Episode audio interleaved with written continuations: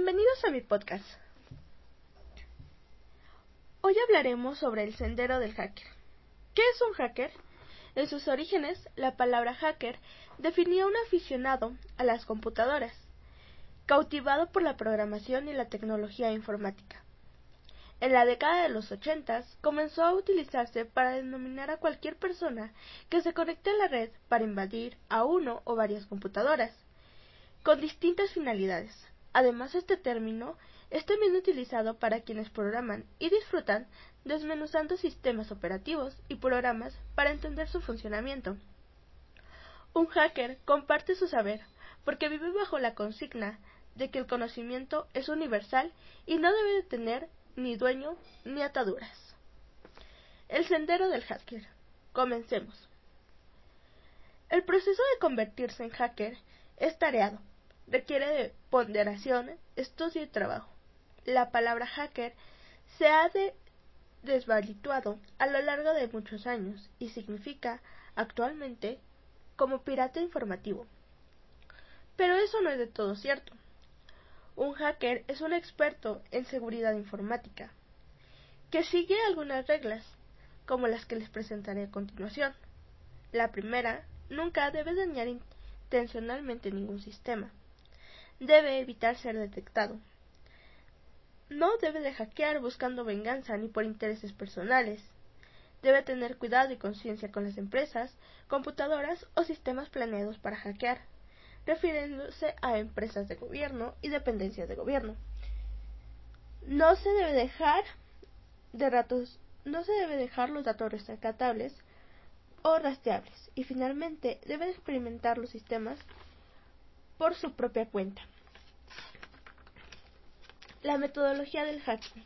Existen varias formas de romper la seguridad de una computadora. Pueden construir entre enviar un virus o pueden mantener un servicio de descargue con un código malicioso. Existe una metodología a seguir para lograr los objetivos planeados. Sin embargo, todos se centran a los sistemas operativos de Unix. ¿Qué es Unix? Es un sistema operativo conformado por partes como núcleo o kernel, que es el encargado de comunicarse con los periféricos, el shell, que interpreta los comandos, y las utilidades, que gestiona todos los programas. Este sistema operativo de los años 60 está creado con el lenguaje C e introduce la licencia pública.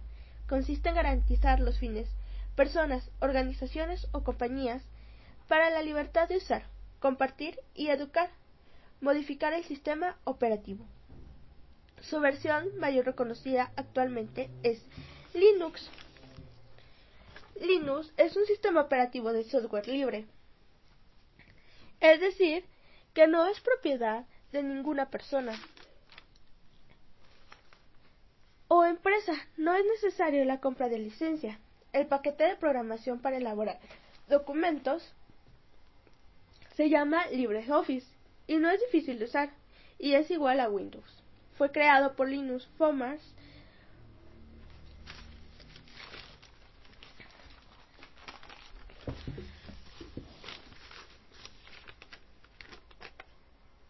Continuaremos con la historia de Unix. Nacido en 1969, Unix fue creado por miembros de los laboratorios Bell de AT&T. El propósito era crear un buen sistema operativo. En parte Unix, bautizado como Unix, fue fallado múltiples veces. Hasta siete versiones o actualizaciones tuvo Unix entre 1969 y 1980. Llegó a organismos gubernamentales del Estado Unidos a través de licencias que vendían a AT&T. En 1700 en 1977, BCD AT&T había permitido que Berkeley manipulara Unix. Durante la década de los 70, su última versión, en 1995, 4.4 Realice 2. ¿Cuáles son los sistemas operativos que tomaron la referencia a Unix? Pues son varios. Sunos, luego Solaris y OpenSolaris, FreeBSD, NetBSD, y Mac OS X.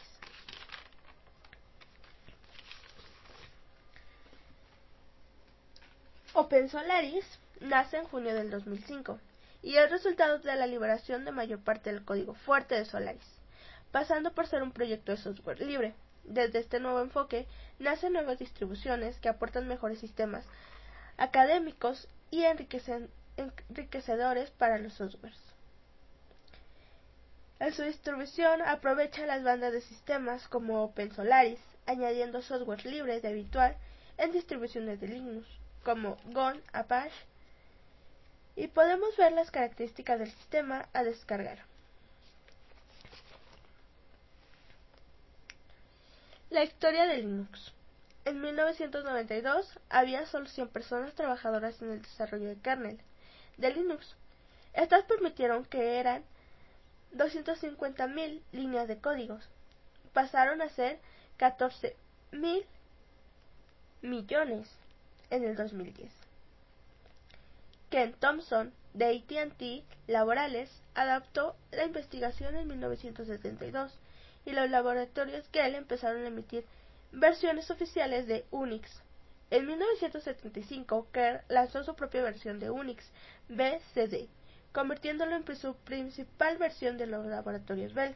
Microsoft desarrolló una versión de Unix para PC llamada Xenix, y en 1991 se desarrolló el sistema B de versión 4.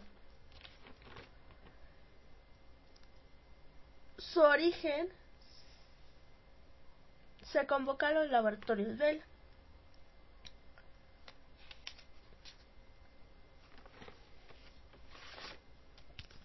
Y ahora comenzaremos explicando algunas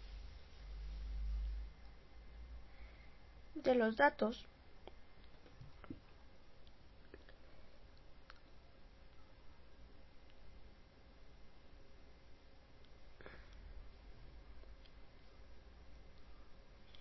de hardware red. El hardware red de las computadoras. Existen dos dimensiones para usarse como clasificación y que sobresalen por su importancia, la tecnología de transmisión y la escala. La tecnología de transmisión. Hay dos tipos de tecnología de transmisión, las redes de difusión y redes de punto a punto. Las, las primeras poseen un canal de comunicación que es convertido por las demás máquinas en la red, los mensajes cortos, llamados paquetes, que envían una máquina son recibidos por todas las demás. Un campo de dirección dentro del paquete indica que quién va dirigido. Una máquina que recibe el mensaje verifica la dirección a ver si está dirigido a ella. Si es así, pues lo procesa. Si es dirigida a otra máquina, entonces lo ignora. La escala es un criterio para clasificar a las redes por su escala.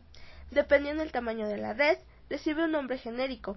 Puede haber redes que quedan en un solo cuarto, en un edificio o en una zona mucho más amplia. La LAN, red de datos para dar servicio al área geográfica máxima de unos pocos kilómetros cuadrados, por la cual pueden optimizarse los, los prólogos de señales de la red para llegar a velocidades de transmisión de gigabits por segundo. Son redes de propiedad privada dentro de un campus o un edificio. Las redes MAN o red de área metropolitana son las que cubren el área de mayor, mayor que las de LAN y menor que las de WAN. Las redes son un tipo de función que de manera similar a la LAN y la diferencia simplemente es el tamaño. La WAN son las redes de computadoras conectadas entre sí en un área geográfica relativamente extensa. Este tipo de redes suelen ser públicas, es decir, compartidas por muchos usuarios. Existen redes inalámbricas, puesto que pueden tener una conexión por cable de tipo red, tienen una gran utilidad para usar las mortillas de taxis.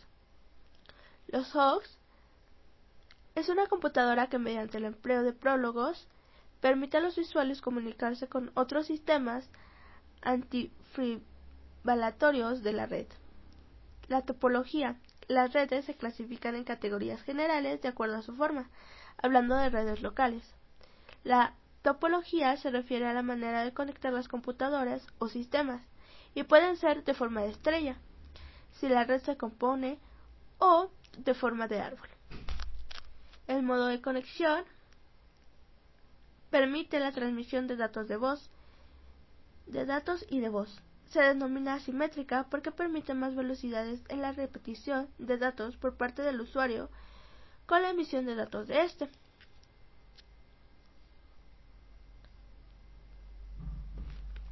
Y con esto podemos terminar.